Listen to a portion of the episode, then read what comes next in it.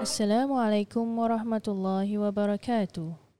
Today I would like to share with you about a story of the sacrifice of Prophet Ibrahim alayhi salam. One night Ibrahim had a bad dream. He dreamed that Allah told him to sacrifice Ismail. Ibrahim thought it was shaitan playing nasty tricks on him. The next night, Ibrahim had the same horrid dream. Ibrahim knew that Allah would only ask him to do such a thing if he had good reason.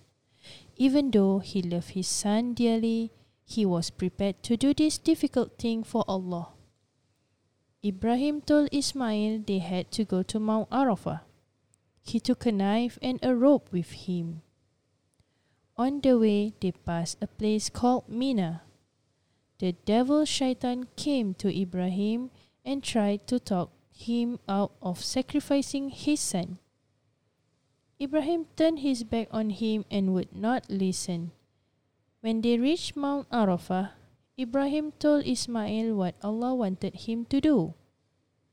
Ismail listened and accepted what was to happen. He was an exceptional child. He too was a great prophet. Ismail told his father to tie his hands and legs and blindfold himself so he would not struggle, and make his father even more upset than he was going to be. And Ibrahim was blindfolded so he would not see his son suffer. Ibrahim did as Ismail had said. He then took the knife and did what Allah told him to do.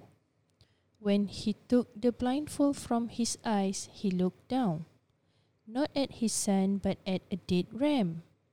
Ismail was at his side. Ibrahim was afraid. He thought he was disobeyed, but then he heard a voice telling him not to worry. Allah looks after his followers. Ibrahim and Ismail had passed a difficult test.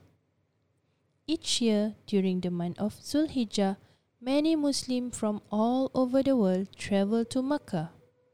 They want to remember what Ibrahim and Ismail did. In the month of Zulhijjah, these pilgrims would go to Mecca, Mina, and Arafah. They visit places where Ibrahim and Ismail lived and preached.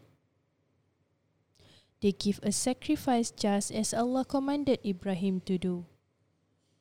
The pilgrims sacrifice animals in memory of the deed. We obey Allah's commands as Ibrahim and Ismail did. We obey by doing the things we know are right, praying, obeying our parents, and always telling the truth.